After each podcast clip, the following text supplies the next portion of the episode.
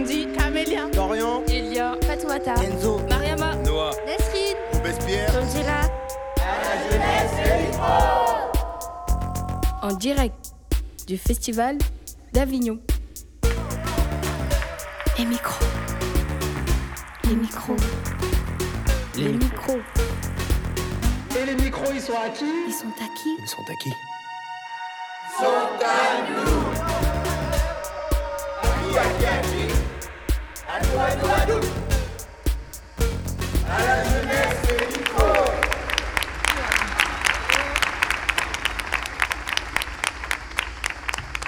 Bonjour mesdames, messieurs et à tous ceux au milieu.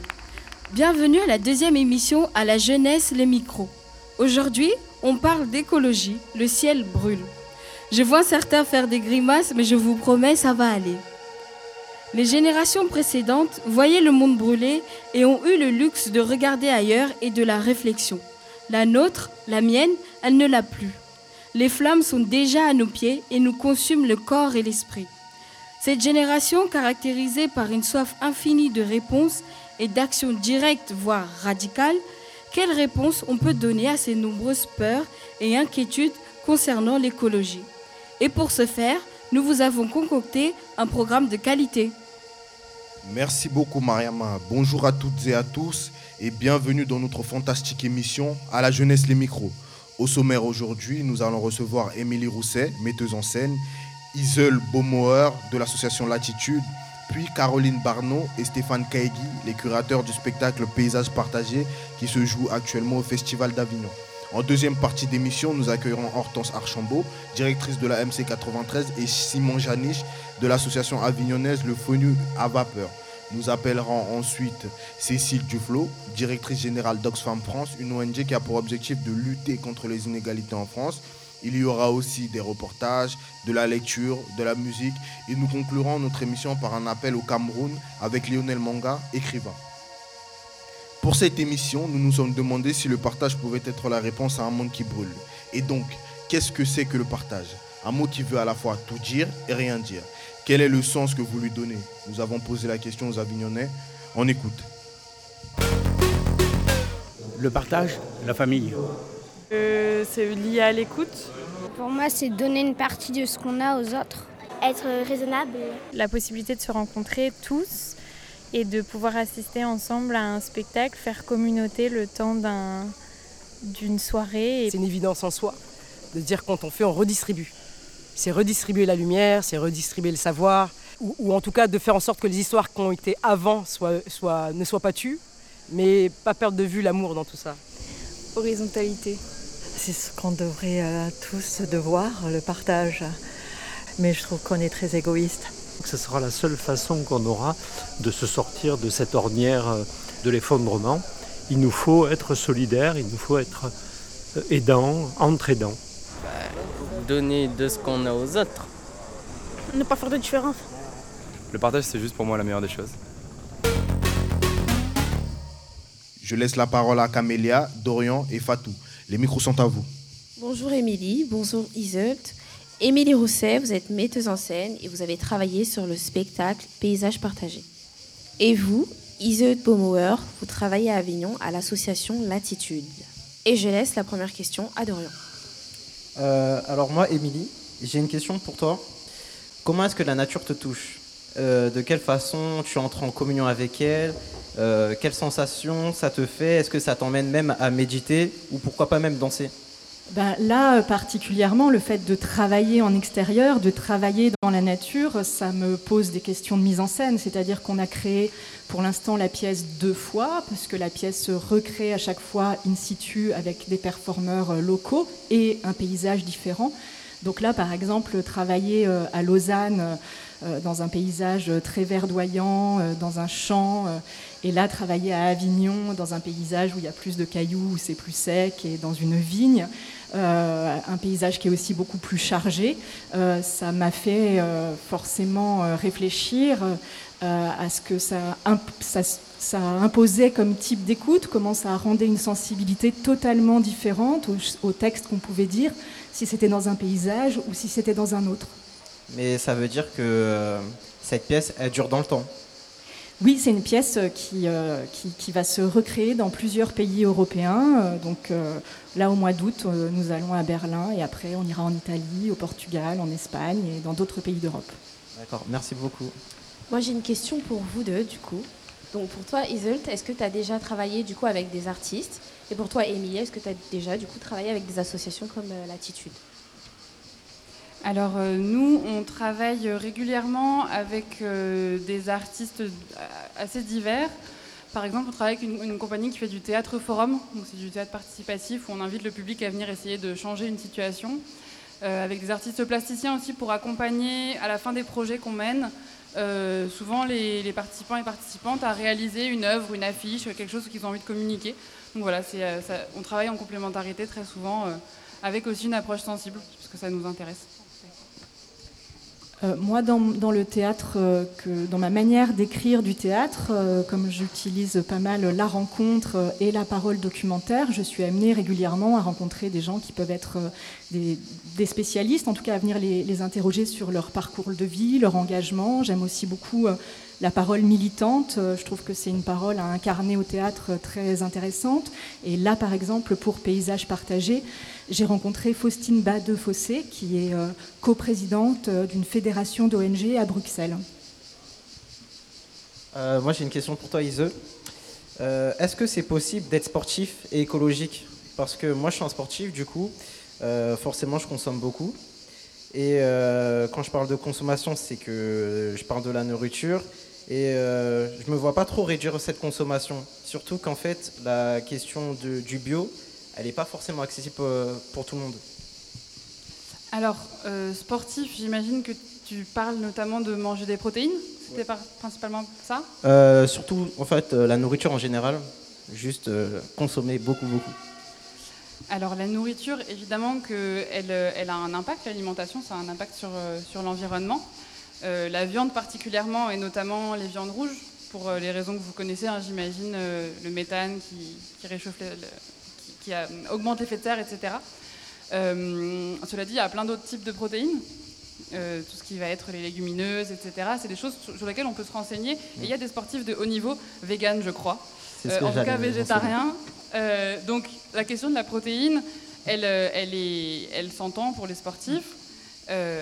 même si je pense que voilà, ça, a questionné aussi de savoir combien de protéines on a vraiment besoin, etc. Après, être sportif, ça, ça, veut aussi dire justement bah, être euh, attentif à sa santé, être attentif à son environnement. Quand on fait du sport, mais qu'en fait on mange des pots d'échappement euh, et de la pollution, ben, en fait ça c'est pas très bon pour vos poumons. Donc je pense que ça, ça devrait être assez, enfin c'est assez, euh, euh, ça, ça, va un peu dans le même sens. C'est aussi faire attention à soi, à son corps. Et, et voilà. Après sur la consommation alimentaire et sur le bio. Évidemment, le bio n'est pas accessible à tout le monde aujourd'hui et c'est vraiment des projets sur lesquels il faut travailler. Et il y a des initiatives euh, euh, qui existent. Je ne sais pas si vous avez déjà entendu parler de la sécurité sociale de l'alimentation, mais l'idée d'avoir euh, euh une caisse commune et de faire attention aux produits qu'on qu achète, mais de, de, de, que ce soit vraiment accessible à tout le monde. Voilà, il y a plein de, choses qui existent d'initiatives, mais ça, bon, ça demande à être encore vraiment creusé et, et amélioré. voilà, donc sur l'alimentation, il y a plein plein de travail à faire encore. Merci beaucoup. Émilie, j'ai une question pour toi qui peut aussi être posée à Isabelle du coup. Est-ce que euh, tu as pu remarquer qu'il y avait beaucoup plus de jeunes qui, qui se présentaient à tes mises en scène du coup? Ou euh, c'est vraiment toujours un public euh, du même âge Et du coup, si je peux tourner la question pour toi Isabelle, excuse-moi, ce serait plutôt est-ce que c'est plus facile du coup de parler d'écologie avec les plus jeunes ou avec les plus âgés? Voilà. Ben, J'espère que les pièces que je peux faire, et particulièrement celle-ci, euh, peut intéresser un public euh, euh, jeune. Euh, en tout cas, moi, j'ai pu remarquer, parce que j'ai fait une autre pièce qui s'appelle Reconstitution, le procès de Bobigny, qui n'était pas forcément sur cette thématique, mais qui était aussi un dispositif où on pouvait circuler de pièce en pièce. Et euh, les pièces, on va dire, un peu dispositifs comme ça, en général, euh, ça se passe bien avec des publics de lycéens, puisqu'il n'y a pas aussi la contrainte d'être forcément assis et de ne pas bouger pendant plusieurs heures. Euh, ensuite, euh, je trouve que les théâtres, en tout cas, euh, travaillent beaucoup euh, à être en lien avec euh, des associations ou des lycées euh, pour qu'il y ait un, un, public jeune aussi qui vienne au théâtre. Et puis, j'espère que ça intéresse. Quoi. Euh, Est-ce que c'est plus facile, c'est ça, de, de travailler avec des jeunes ou des moins jeunes? Euh, je ne sais pas si c'est plus facile, mais en tout cas, euh, nous, on, est intér- enfin, on a envie de travailler avec les jeunes, déjà parce qu'on est une association de jeunes à la base, une association étudiante, euh, voilà, qui s'est professionnalisée, qui a vécu sa vie, mais qui est toujours restée en lien avec des jeunes. Et euh, ça fait partie des jalons, mais on touche tous les types de publics. Voilà. Il, faut, il, faut, il faut aussi euh, parler avec les, les vieux. non, pardon, on dit pas vieux. Euh, Les avec plus âgés. Les, les plus anciens, les plus expérimentés. mais, mais voilà, nous, l'idée, c'est aussi de créer des endroits de dialogue entre les générations. Donc, euh, ça peut être intéressant aussi, euh, voilà, des primaires, des adultes, tout type de public. Merci beaucoup. Euh, on va tout de suite se quitter, malheureusement. Mais n'hésitez pas à rester dans le public pour continuer à nous écouter. Merci. À la jeunesse, les micros Les micros. Ils sont à qui Ils sont à qui Ils sont à nous Et maintenant, on écoute un reportage que Camélia et moi avons fait sur Paysage Partagé. Nous allons ensuite recevoir Caroline Barneau et Stéphane Kayedi. On est à Pujou, il est 16h30.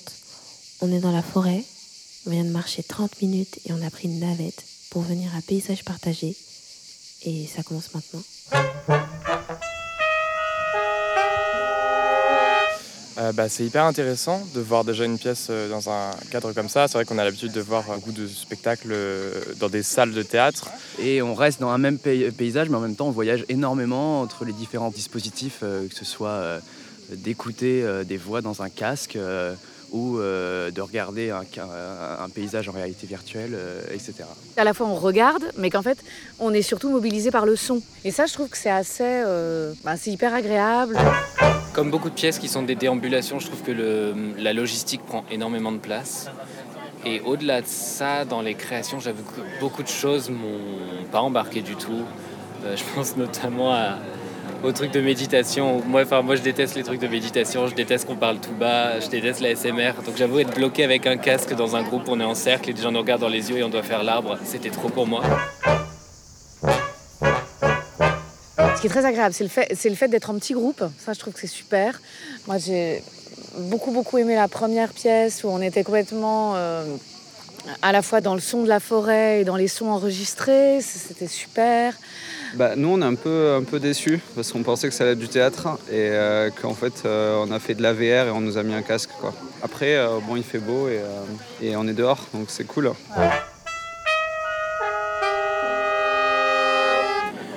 Je trouve par contre que la fin de la journée a rattrapé pour moi tout le reste. Avec le panneau, euh, au début j'ai souri et j'ai fini complètement en larmes. J'ai été complètement transporté par le truc. Alors même ça a réveillé toutes les angoisses autour euh, bah, du fait que ouais, la, la planète est clairement va nous survivre et qu'on est en train de complètement plonger euh, bah, dans des crises, dans des catastrophes climatiques, etc. et entraîner plein d'espèces avec nous. Et c'était une bonne façon de finir. J'étais presque déçu à la limite qu'on ait le morceau musical derrière. Je trouve que ça aurait fini en, vraiment en climax avec ça. Il est à approximativement 22h30. On a quand même une très belle vue. Je tiens à le dire. Avec plusieurs lumières, on voit un peu les montagnes. Et on a 1, 2, 3, 4, 5, 5 musiciens en face de nous qui, jouent euh, de la trompette.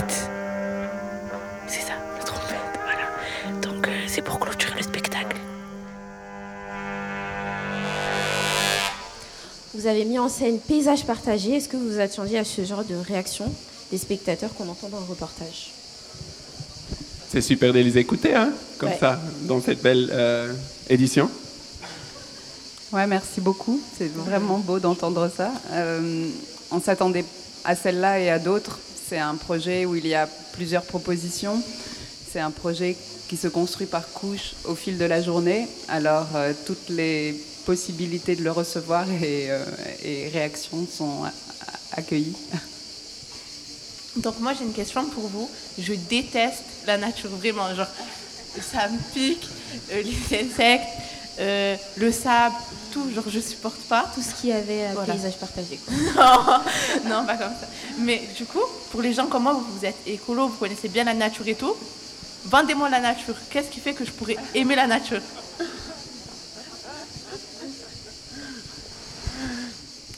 Bon, euh, Après, on peut se protéger un peu des moustiques. Hein. Il, y a, quelques instruments, mais je trouve ça très, intéressant parce qu'il y a une des pièces, euh, euh, qui est la pièce de Marco D'Agostini et Chiara Bersani, où on voit quelqu'un en, fauteuil roulant face à un très beau paysage. Et évidemment, c'est une personne qui alors n'a pas la possibilité de s'immerger dans le paysage. Et je crois que c'est comme un peu une image pour tous nous qui, qui, sommes un peu incapables de retourner là chez les autres animaux, parce que nous sommes des animaux aussi normalement. Euh, on, y était euh, sur les arbres euh, il y a quelques centaines, je sais pas, il y quelques temps. Et je crois que il y a des formes de, peut-être l'art peut aider parce qu'il y a des médias qui peuvent te faciliter l'accès à ce qui t'entoure. Je vais commencer à Et moi, je te dirais, essaye encore. Encore Encore ouais, La prochaine fois, j'essaye, je vous dis. Moi, j'ai euh, un message qui s'adresse à vous deux. Euh, on ne peut pas forcément se sentir euh, intéressé par l'écologie parce que moi, je viens de la banlieue, à gagner dans le 93. Il n'y a pas beaucoup de végétation et c'est quelque chose, en fait, qui n'a jamais changé nos vies. Et euh, c'est là, en fait, sans être là, en fait, l'écologie. Et je me dis qu'en fait, si, euh, c'est comme si, en fait, on continue à vivre sans, sans, sans en prendre connaissance. Et euh, c'est pour ça, je dirais que des fois, pour beaucoup de personnes, ils ont du mal à se sentir concernés par l'état d'urgence de la planète parce que les petits gestes, bah, ils ne sont pas convaincus que ça va faire de grandes choses. Je ne sais pas si vous avez peut-être un message à, y répondre. C'est peut-être une question compliquée, finalement, que soulève ce message. Non, je comprends que, évidemment, c'est un, un, souci d'être entouré par des, des endroits qui sont construits en béton euh, complètement, mais quand même, tout ce que tu bois, tout ce que tu manges, et comme on a appris, tu manges euh, bien, alors ça vient quand même euh, des, ressources naturelles qui sont autour. Euh, alors, je crois que c'est peut-être un bon motif de,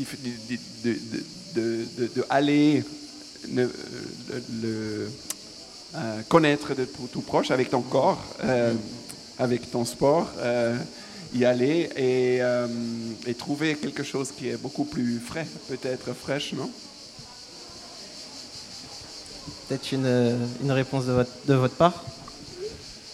Euh, Je comprends aussi euh, cette idée que c'est devenu absent euh, de pas mal de vie, la, la, nature, le vivant, mais en réalité c'est partout. Donc ce que propose ce projet, mais aussi plein d'autres, c'est de prêter attention à tout ce qui nous entoure et qui fait partie du vivant dont on fait partie. Et je suis sûre que tu peux en trouver partout. Mais du coup, en fait, euh, je me pose la question quand j'entends vos réponses. Est-ce que peut-être que l'environnement, c'est pas aussi un handicap dans un sens? Parce que euh, si euh, une personne est restée toute sa vie entourée de bâtiments, bah, c'est moins naturel finalement de retourner à la nature. Non? Je sais pas, vous en pensez quoi? Ouais, de toute façon, on s'en est énormément éloigné. Et puis ce que tu dis et ce que tu dis, c'est qu'on a perdu une forme de contact et que ça demande euh, une sorte de réentraînement si on veut se reconnecter et, euh, et un effort peut-être au début. Et après, bah, c'est un effort qui peut aussi avoir des, des compensations fortes. Du coup, euh, je continue toujours, mais ça veut dire qu'en fait, les campagnes, elles sont quand même importantes, puisque c'est là où on est loin de la ville et on est proche de la nature. Bah, elles sont importantes déjà dans, toutes les ressources dont on a besoin, euh, la nourriture, euh, les fruits, les légumes, euh, l'eau. tout ça, ça vient d'endroits qui sont en dehors des villes, les campagnes par exemple. Donc le lien entre la ville et les campagnes, il est super important et on est tous dans un système d'interdépendance. On a besoin de ces endroits, les villes qui sont devenus les lieux où on vit le plus et qui concentrent tout ce dont on a besoin, mais on a aussi besoin des campagnes. Et, euh, l'idée de ce projet, parmi d'autres, c'est de rendre visibles ces liens entre les deux, que parfois on ne voit plus, mais qui existent. J'aime bien cette réponse. Et puis la campagne en plus c'est agréable, euh, c'est silencieux et c'est calme. Bah, en tout cas, merci à vous deux pour euh, vos réponses. Merci. On se quitte pas encore. Tous les jours, on a un jeu pour nos invités. C'est la bonne pioche de Tanzila. La bonne pioche. La bonne pioche. Allez, je laisse les micros. Euh, bonjour tout le monde, j'espère que vous allez bien. Mais je, vous, je vais vous expliquer les règles. Vous tirez un mot et vous expliquez dans, en 45 secondes à quoi elle vous fait penser. On commence. Assemblée nationale. Ah ben oui. Alors moi j'habite en Suisse. Et euh, pour continuer dans la discussion qu'on vient d'avoir, là tout de suite, Assemblée nationale, je me dis, et qu'est-ce que ça serait si à l'Assemblée nationale, il y avait aussi des non-humains? Merci pour votre réponse. Et vous, messieurs Moi, j'ai tiré ensemble. Alors, euh, ouais, c'est un joli mot pour euh, une table où on est ensemble et on se regarde dans les yeux, euh, où on est ensemble aussi dans cette cloître avec euh, beaucoup de gens qui sont là au même moment qu'il y a des gens ailleurs, mais l'ensemble physique dans la réalité. Super.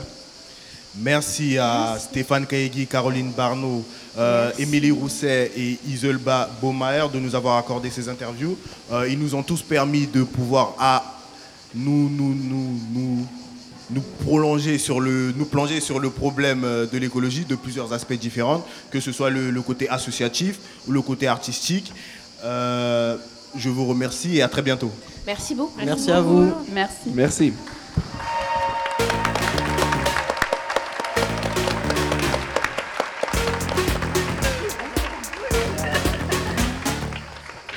On est toujours en direct et en public au cloître Saint-Louis, au 77e Festival d'Avignon. Il fait beau, il fait très chaud et on enchaîne avec une lecture. C'est à toi, Nesrine. Bonjour Stéphane Bourna. Bonjour. Alors vous êtes euh, auteur, metteur en scène et comédien. Euh, vous êtes venu présenter un projet sur Avignon qui s'appelle Continent. Vous allez nous lire un extrait de votre texte et le micro est à vous. Merci. Donc c'est un extrait. Alors c'est vrai que continent à la base, c'est- hyper glissant là ce que je vais faire, hein. parce que c'est un dispositif euh, immersif à 360 avec euh, un dispositif sonore qu'on a inventé nous. Euh, donc c'est, euh, eh ben, va- on va l'essayer alors. Quelque chose se déplace en moi.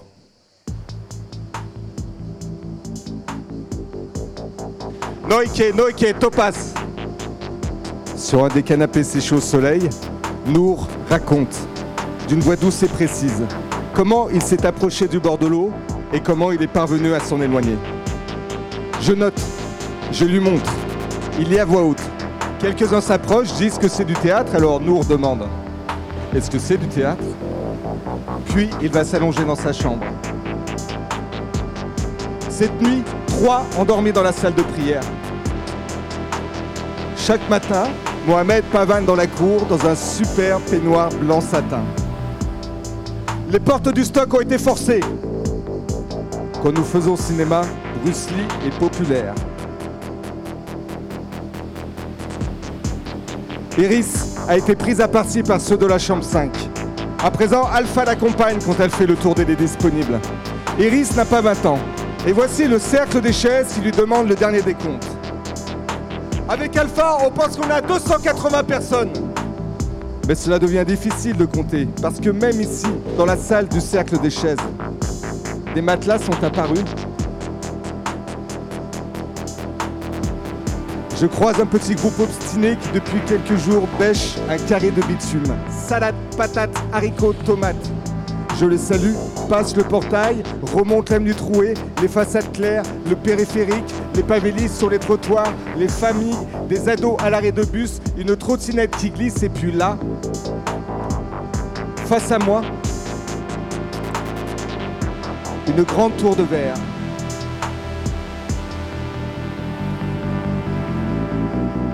Je regarde mon reflet dans sa paroi miroir. La voilà qui se fendit en trois étoiles.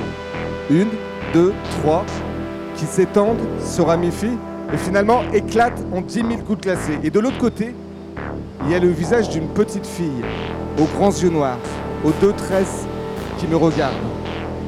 Je vacille, m'assieds sur le perron, les badauds, le ciel est bleu, il ne pleut pas, cela fait longtemps ce qui a été annoncé, cela ne finira plus. Ne pas perdre notre humanité.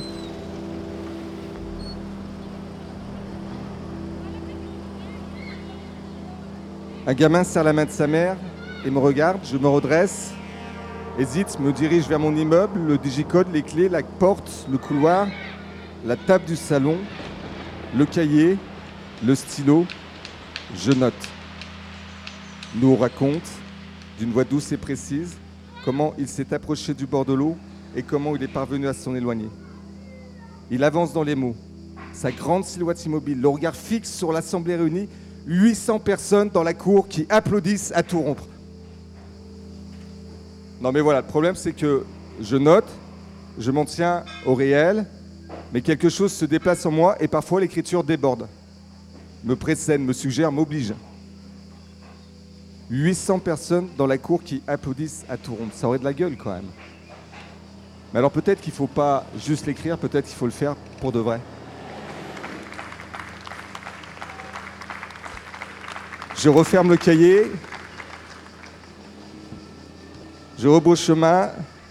Les pavés lisses, le portail, les quatre bâtiments. Là, Mohamed apparaît dans une robe bleue nuit satin, sa grande silhouette élancée, cambrée par des hauts talons. Il se campe au milieu de la cour.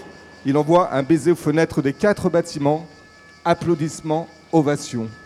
Qui sommes-nous? Nous sommes des mutants. Merci à vous. Merci à toi.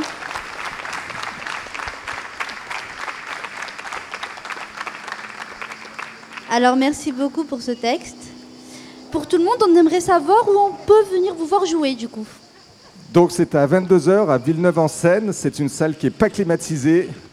C'est pas que drôle, c'est pas du tout un texte classique. Et voilà. Super, nous merci beaucoup, Merci bonne journée à vous.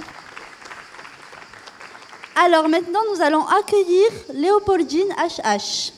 Alors bonjour et bienvenue à vous, Léopoldine HH. Bonjour Nesrine, ça va? Ça va et vous? Eh ben, ça va plutôt bien, oui. Alors vous êtes euh, actrice, chanteuse et euh, musicienne. Hein, du coup, de base, vous venez en trio, ce que j'ai bien Oui. compris, mais là aujourd'hui, vous êtes venue seule avec votre instrument. Quel genre de chanson vous allez nous chanter ou enfin, le titre de la musique, si c'est possible? Alors j'ai joué, euh, j'ai joué euh, à faire une chanson euh, un peu comme Colette Mani s'amusait à faire des montages de plein de- d'auteurs et de faire des chansons comme ça. Mais comme je suis là pour euh, chanter Resvani euh, dans deux jours, euh, je vais vous chanter une chanson de Resvani, mais avant je vais digresser un peu, si ça vous embête pas. à vous le micro. Donc Niagara, quand même, je vais les citer, comme si c'était un, un poème. Des arbres se penchent, c'est plus fort, plus fort que tout. Accroché aux branches, l'air me semble encore plus doux. Dans l'herbe écrasée, à compter mes regrets, allumettes craquées et tout part en fumée. Pendant que les champs brûlent, j'attends que mes larmes viennent, et quand la plaine ondule, que jamais rien ne m'atteigne. Katchakine, l'autodafé de la modernité, éteins ton feu sacré et les cendres gelées, enterre tes congénères à la sortie des villes, dans les souterrains de ton existence civile. Oh oh, le feu s'éteint. Quand il pleut, quand il pleut, je vois encore un tel décor. Sous la pluie de cendres à Avignon, plus d'arc-en-ciel dans le ciel, tout est brumeux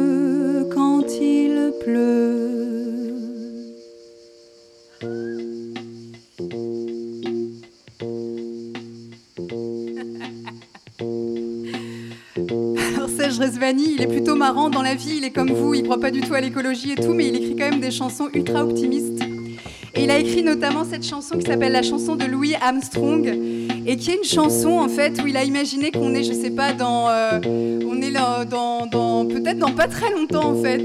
La planète en tout cas est en train de dévier de galaxie en galaxie. Et vous savez, en 77, la NASA a envoyé un truc qui s'appelle le Voyager Golden Record, où ils ont enregistré plein de trucs dessus, et notamment ils ont mis une chanson de Louis Armstrong dessus. Ils ont mis Mélancolie Blue. Et Rezvani a écrit une chanson sur cette, euh, ce machin qui se balade de galaxie en galaxie, de cette chanson de Louis Armstrong. Et donc il parle de la planète Terre comme d'un d'un ancien truc euh, old school qui n'existe plus. hein, voilà. C'était une planète, une très vieille planète nommée Terre autrefois. Parmi les comètes, cette vieille planète tournait détruite dans l'espace froid. Elle tournait muette parmi d'autres planètes selon d'obscures lois.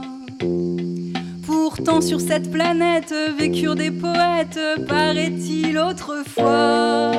Mais il y a de ça si longtemps, si longtemps, si longtemps, si longtemps, qu'il n'en reste rien aujourd'hui. Si ce n'est une chanson d'un certain Louis Armstrong, échappé à l'attraction et qui dérive sans raison de galaxie en galaxie, de galaxie en galaxie, de galaxie en galaxie.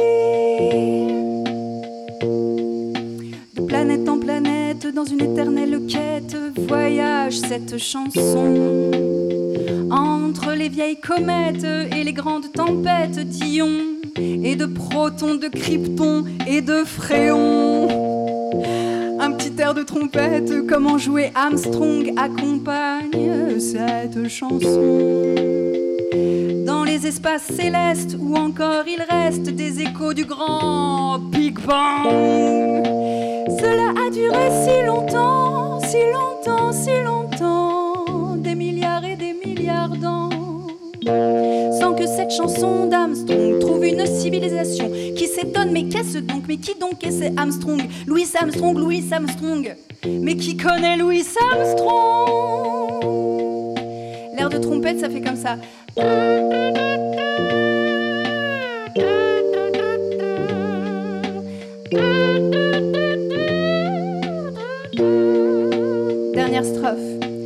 C'était une planète, une très vieille planète, une très vieille planète nommée Terre autrefois. Parmi les comètes, cette vieille planète était belle il y a de cela, oh là là, oh là là, oh là là. Elle tournait merveille autour d'un soleil comme nulle part il n'y en a. Mais de cette planète, malgré ses poètes, les hommes n'en voulurent pas. Il y a de cela si longtemps, si longtemps qu'il n'en reste rien aujourd'hui. Si ce n'est une chanson d'un certain Louis Armstrong qui, à cause de la pollution, qui, à cause de la destruction, qui, à cause de la confusion, qui, à cause des explosions, qui, à cause de la pluie de cendres à Avignon, s'évada de l'attraction pour dériver sans raison de galaxie en galaxie, de galaxie en galaxie, de galaxie en galaxie.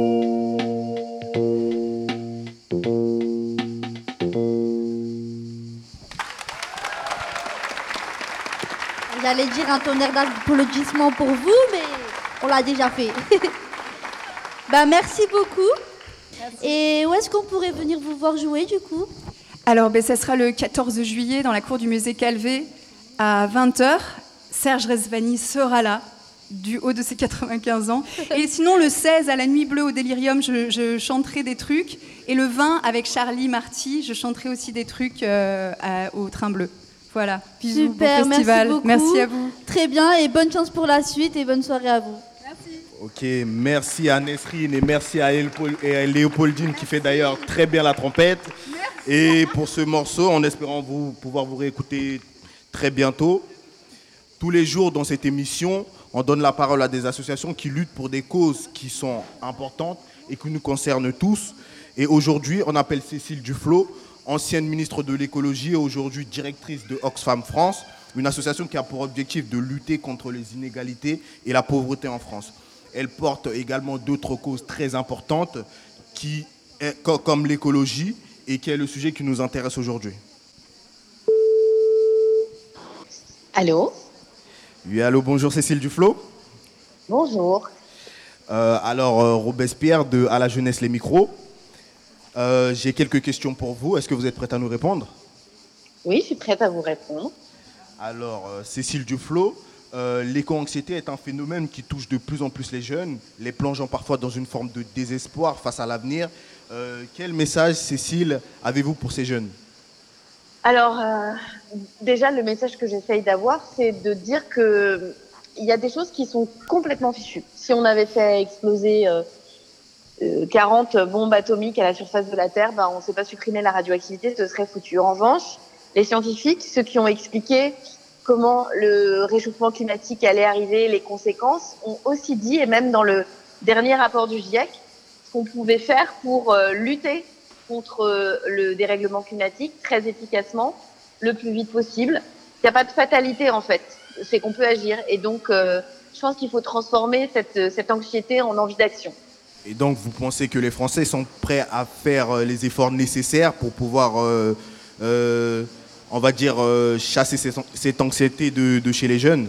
Alors, c'est compliqué hein, parce qu'on voit bien que si ça avait été facile, ça aurait déjà été fait. Et si on avait commencé plus tôt, ça aurait été plus facile. Et que plus on attend, plus les efforts qu'on doit faire sont importants. Mais ce qui est intéressant, c'est que il faut être conscient que c'est pas des efforts que individuels. Même si on était tous euh, le plus écolo possible dans le monde qui est le nôtre, euh, en France en tout cas, on attendrait, on atteindrait un quart des efforts qu'il faut faire pour tenir dans euh, la trajectoire de l'accord de Paris. Trois quarts des efforts, c'est des politiques publiques, c'est des actions collectives à mener. Donc oui, il faut qu'il y ait des dirigeants politiques, des chefs d'entreprise, il faut qu'il y ait un, un univers euh, de contraintes qui fasse qu'on arrive à tenir ces objectifs. Donc c'est à la fois un chemin individuel, mais c'est aussi une volonté collective et des décisions de politique publique. Moi et certains de mes collègues sommes originaires de la Seine-Saint-Denis, l'un des départements les plus pauvres de France. Et j'aimerais vous demander, à mon nom et au nom de mes camarades, euh, pensez-vous qu'on puisse être à la fois pauvre et écolo?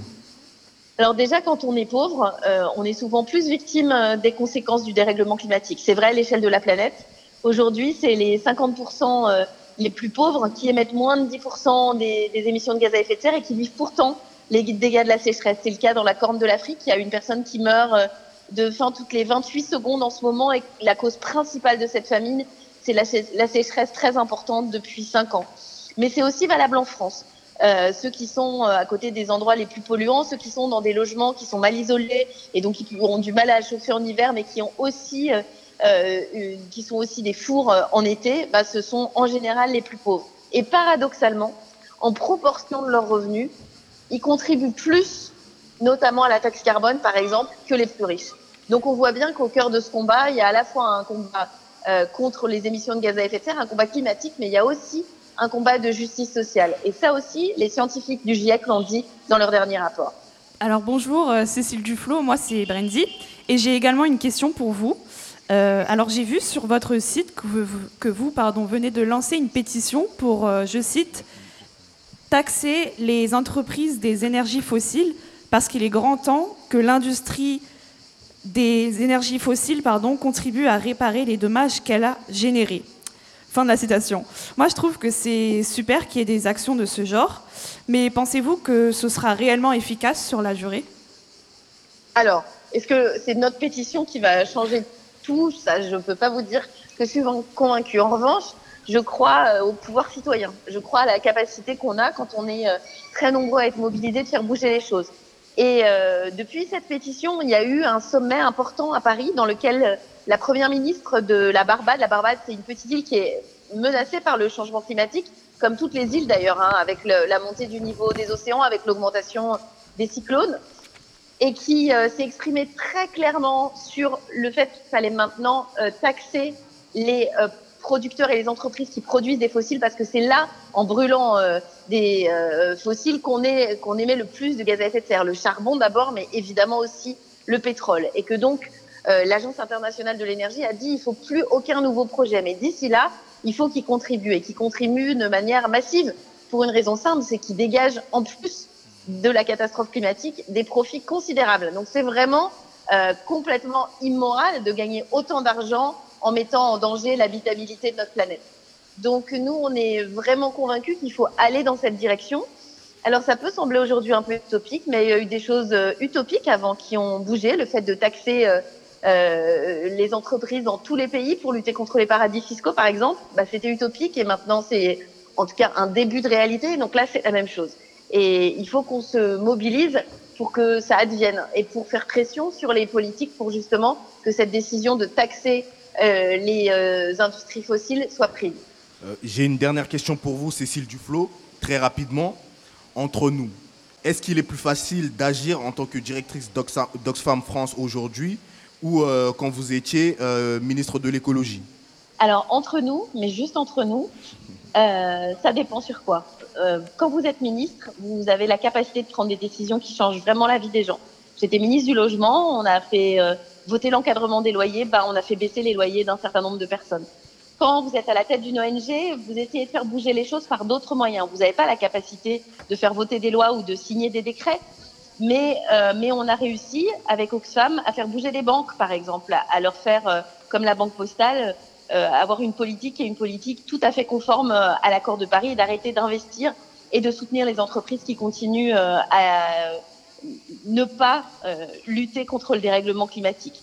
Et donc, je pense que on est le plus efficace à l'endroit où on se sent bien, euh, à l'endroit où on a la niaque pour agir. Et ça peut être euh, dans des responsabilités politiques, ça peut être dans des ONG, ça peut être comme citoyen ou euh, ça peut être aussi euh, sur la scène euh, du Festival d'Avignon. Merci du temps que vous nous avez accordé, Cécile Duflo. À très bientôt. Merci beaucoup. Merci à vous. À la jeunesse, les micros Les micros. Ils sont à qui? Ils sont à qui? Ils sont à nous On accueille maintenant Hortense Archambault, directrice de la MC 93 à Bobigny, et Simon Janiche du collectif Le Fenu à Vapeur, une association avignonnaise. Je laisse la parole à Mariama, Brandi et Noah. Bonsoir à tous. Euh, D'abord, première question, par rapport à l'émission et au sujet de l'écologie, qu'est-ce qu'est-ce que- qu'est-ce qui vous a fait réagir? J'ai été touché par euh, la parole de, de votre euh, camarade qui disait que pour lui, l'écologie, c'était loin de lui et qu'il se sentait déconnecté de, de la nature et que pour lui, ça, ça avait une, peu d'existence. J'ai trouvé ça très dur et, euh, et en même temps euh, très significatif. Bah, moi, j'ai été aussi marquée par euh, ce que vient de dire Cécile Duflo, c'est-à-dire que l'écologie, elle n'est pas euh, envisageable sans justice sociale. Et que peut-être que si tout à coup on se dit que c'est un monde nouveau qu'il faut penser, ça, c'est plutôt stimulant. Et est-ce que vous pouvez présenter à nos auditeurs qui ne sont pas là ce que vous faites dans vos structures?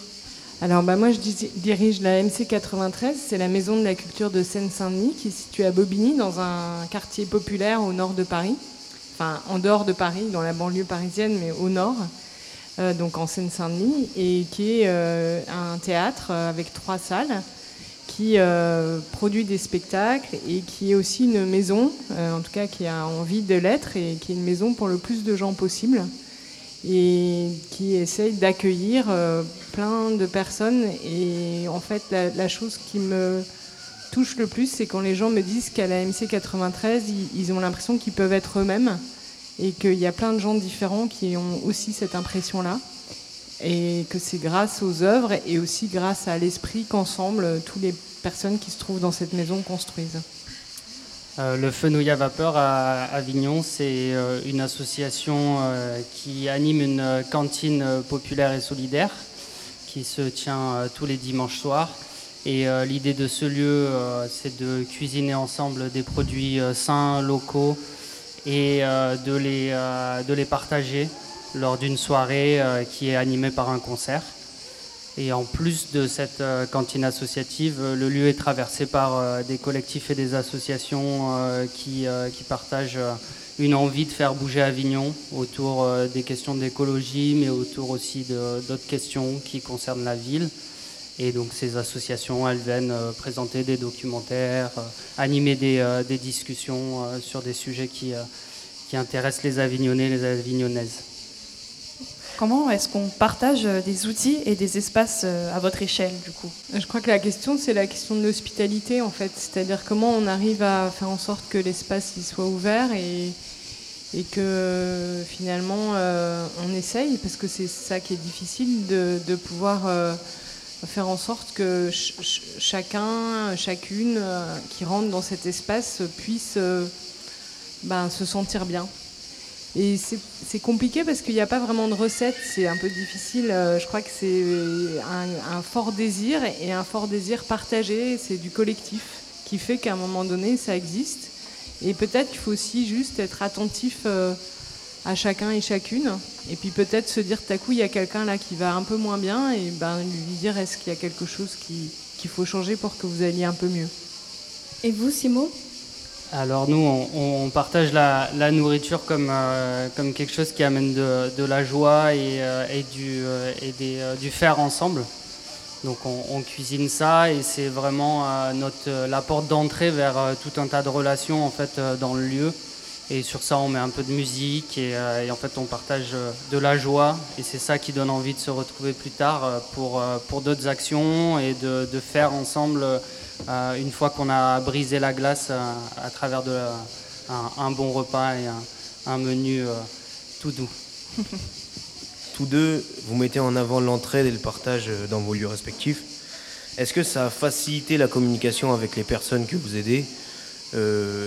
Est-ce qu'ils sont moins réticents à l'idée de partager leur avis ou même leurs sentiments avec vous Moi, Je ne sais pas si j'aide les gens. En fait, je pense que j'ai la chance de diriger un théâtre qui est un service public et que moi, je pense que toutes les villes ont besoin d'avoir un théâtre euh, au cœur de leur ville parce que euh, à côté d'autres services publics, ben, un théâtre, c'est un, endroit aussi qui propose des espaces imaginaires et pas que imaginaires, mais aussi des espaces imaginaires. Et hum, il me semble que ce qui est intéressant, c'est pas tant qu'on partage une œuvre et qu'on soit tous d'accord sur ce qu'on a vu, mais ce qui est intéressant, c'est qu'on partage une œuvre, qu'on ait eu des émotions et qu'on puisse se dire, bah, comme dans le reportage que vous avez euh, fait sur Paysage partagé, il y a des points de vue différents, on n'a pas réagi de la même manière aux choses. Ça veut dire qu'on est tous euh, avec des sensibilités qui ne sont pas les mêmes, mais on est tous en capacité d'échanger et de se nourrir de, des, émotions des uns et des autres. Euh, moi, ce qui m'intéresse dans la vie, c'est de continuer toujours d'apprendre, d'être surprise, d'être curieuse. Et c'est souvent parce que tout à coup, je découvre des gens qui ne me ressemblent pas forcément et qui me racontent des choses de ce qu'ils ont éprouvé. Et ça m'ouvre bah, comme une sorte de nouvelle partie dans mon esprit euh, d'émotions, de relations, de perspectives. Et voilà, donc j'ai envie de dire plus que de l'aide, c'est comment on arrive à être un endroit où on crée des rencontres en fait.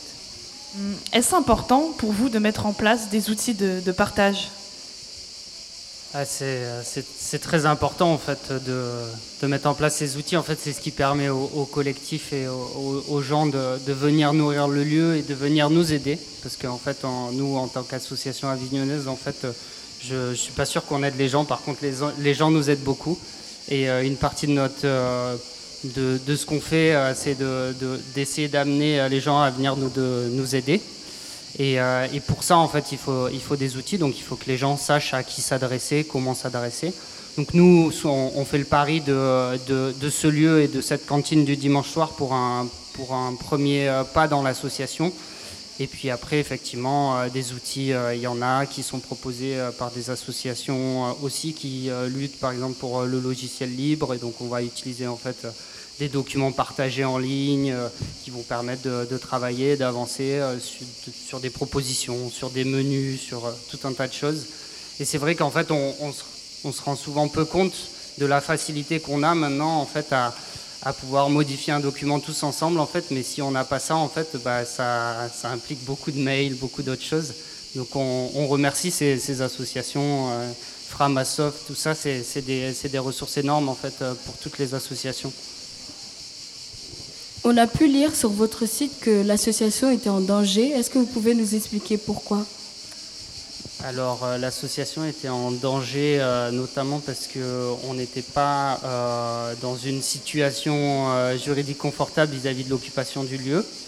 Il y a des, des, pour parler des discussions intéressantes avec la mairie, donc on est en train de progresser ensemble et notre horizon s'élargit et, on est moins dans une situation d'urgence qu'on l'était au printemps.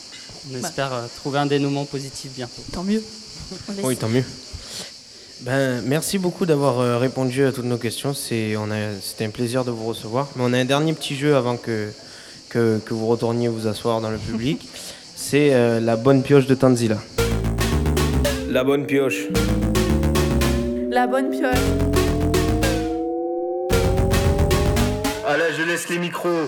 Ben, je vous réexplique les règles. On pioche un mot et vous dites en 45 secondes à quoi elle vous fait penser. On commence. C'est demain, Hein? Le mot. Hein, donc, demain, euh, I have a dream. Moi, j'ai tiré euh, multiculturalisme. Et donc, c'est quelque chose qui est, euh, qui est très, euh, très présent à Avignon, euh, notamment porté par un autre collectif euh, qui fait de l'accueil euh, pour les, les jeunes migrants. Nos, nos soirées ne seraient pas aussi riches si on n'avait pas toutes les, euh, toutes les musiques qui nous ont été euh, apportées par, euh, par plein de gens. Et donc, on est très contents. Et, euh, et quand on se retrouve autour de plats qui sont amenés d'ailleurs et qu'on ne connaissait pas, hein, c'est un vrai, véritable bonheur. Merci Hortense Archambault et Simon Janiche de nous avoir accordé cet, cet entretien, en espérant vous revoir très bientôt.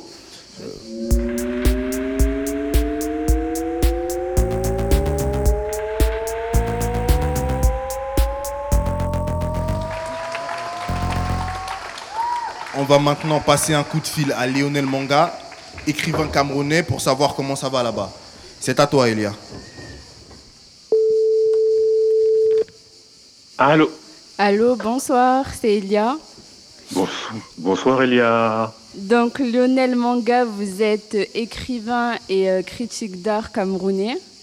Et j'ai vu que Oui. euh, vous sensibilisiez beaucoup aux causes de l'environnement. Et je voulais savoir comment vous êtes venu à, à cette réflexion-là.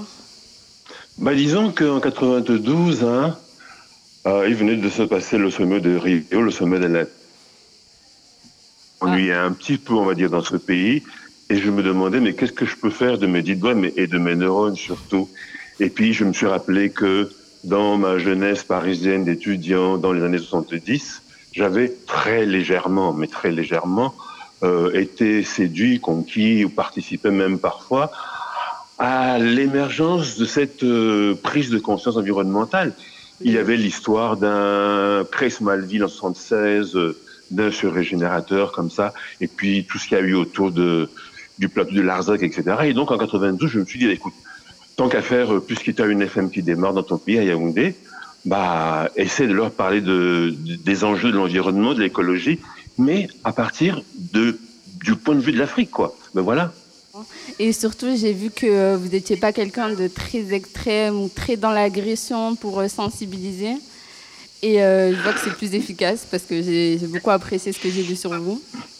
Il n'y a aucune raison, hein, il n'y a, a aucune raison du tout d'être agressif sur ces enjeux-là parce que euh, même si en Occident, il y a une espèce de, de partition comme ça, un peu binaire, euh, pour ou contre, euh, oui ou non, noir et blanc, etc. Non, moi je le faisais véritablement pour, on va dire quoi, de manière proactive, dire du point de vue d'ici que l'Afrique représente probablement, en tout cas pour moi, une opportunité comme un laboratoire, tu vois, du futur pour bifurquer, changer de route et aller ailleurs, chercher un autre modèle. Et d'ailleurs, et d'ailleurs, à la récente Biennale d'architecture de Venise, euh, la commissaire Leslie Coco l'a intitulé Labora- Laboratoire du futur pour parler de l'Afrique. Et j'avais un texte là-bas. Voilà. Oui. Quand on a un mot de laboratoire, on n'est pas violent. On est juste soft and smart. Bah oui, Voilà. c'est beaucoup plus efficace parce que quand on se sent agressé, on n'a pas envie d'écouter la personne qui est en face. Mais ça montre aussi peut-être du point de vue de radicalité d'un côté et pas radicalité de l'autre, encore que quand je le dis comme ça, bon, c'est une sorte de vue de l'esprit. Mais pour être écouté, il faut pouvoir apporter à l'autre. Euh, parler, c'est pas juste faire du sens. Hein. Parler, c'est aussi de la musique. Parler, c'est aussi qu'est-ce que je fais avec les mots? Comment est-ce que les mots deviennent une musique? Comment est-ce qu'avec les mots, je m'introduis, mais tout justement, dans la tête de l'autre? Parce que moi, j'avais un souci quand j'ai fait l'Eurovision pendant quatre ans, trois fois par semaine, c'était comment est-ce que je rentre dans la tête d'auditeurs d'une société qui n'a aucune culture scientifique, mais littéralement aucune? C'est un vrai défi. C'est un vrai défi. Donc, quand tu pars en mode défi, est-ce que tu pars avec, euh, avec violence Certainement pas, Elia. Est-ce que je me trompe? Non, c'est vrai, vous avez tout à fait raison. Je suis désolée, je vais devoir vous couper. Euh, vraiment, c'est une conversation super intéressante. J'aurais aimé vous voir en face. Et euh, je vous remercie d'avoir répondu à ma question. Et euh, j'espère que vous allez bien. Je vais très bien. Merci Ok, Lionel, merci. à bientôt. À bientôt, Elia. Au revoir. Allez, merci à tout le monde. Bravo les jeunes. Courage. Merci. Et, eh bien, merci beaucoup à Elia et à Lionel Manga qui nous a accordé cette interview depuis le Cameroun.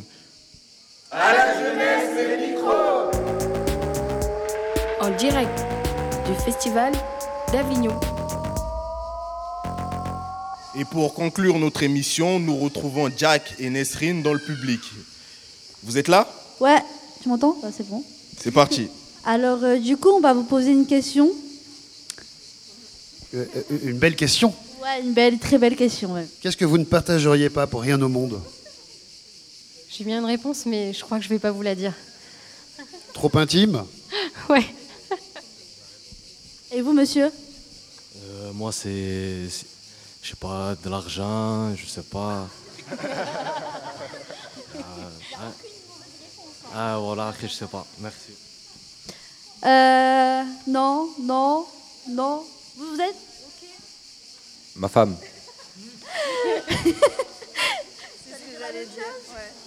Et madame Mon téléphone. Téléphone Ok. On va aller voir les jeunes là-bas. Alors, qui veut parler là? Monsieur Euh, ma famille. Mon corps. Ton corps? À manger. À manger. Ma vie personnelle. Moi aussi. Ouais. Et toi? Euh, mes habits. Tes habits? Je partagerai pas tes habits à ton frère, ça veut dire. Ah, Ok. Toi, t'es pas partageur. Ma tirelire.